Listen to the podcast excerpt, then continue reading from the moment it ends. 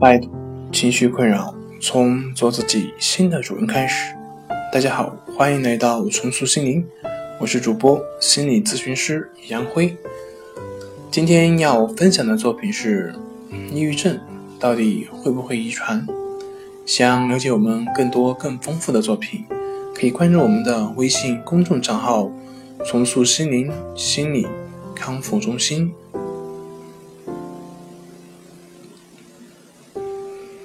对抑郁症遗传的研究，主要是通过对家族系统的调查和对双生子的研究。许多研究都发现，抑郁症的发生与遗传因素有较密切的关系，但抑郁症不属于遗传性疾病。据调查，抑郁症患者中有精神病家族史者，可高达百分之三十到百分之四十一点八。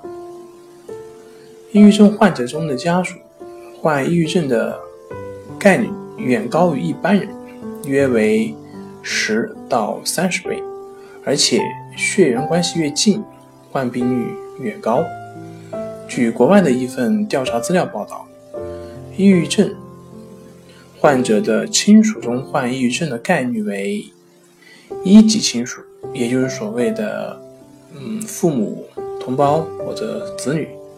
它的概率为百分之十四，二级亲属如伯父、叔叔、姑姑、姨姨等等，它的概率为百分之四点八，三级亲属比如堂兄啊、堂妹、表妹啊之类的，概率为百分之三点六。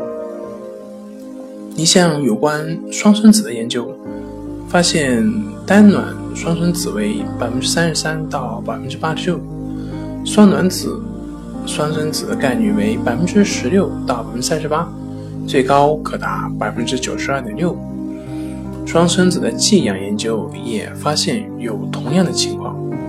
以上资料说明，遗传因素对抑郁症的发生起肯定的作用，但这主要是指内因性抑郁症。至于其他抑郁症，如反应性抑郁症等，则由个性及环境因素。会，它这方面会起很大的一个作用。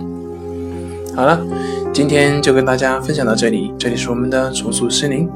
如果你有什么情绪方面的困扰，都可以在微信平台添加幺三六九三零幺七七五零，幺三六九三零幺七七五零，即可与专业咨询师对话。您的情绪我来解决。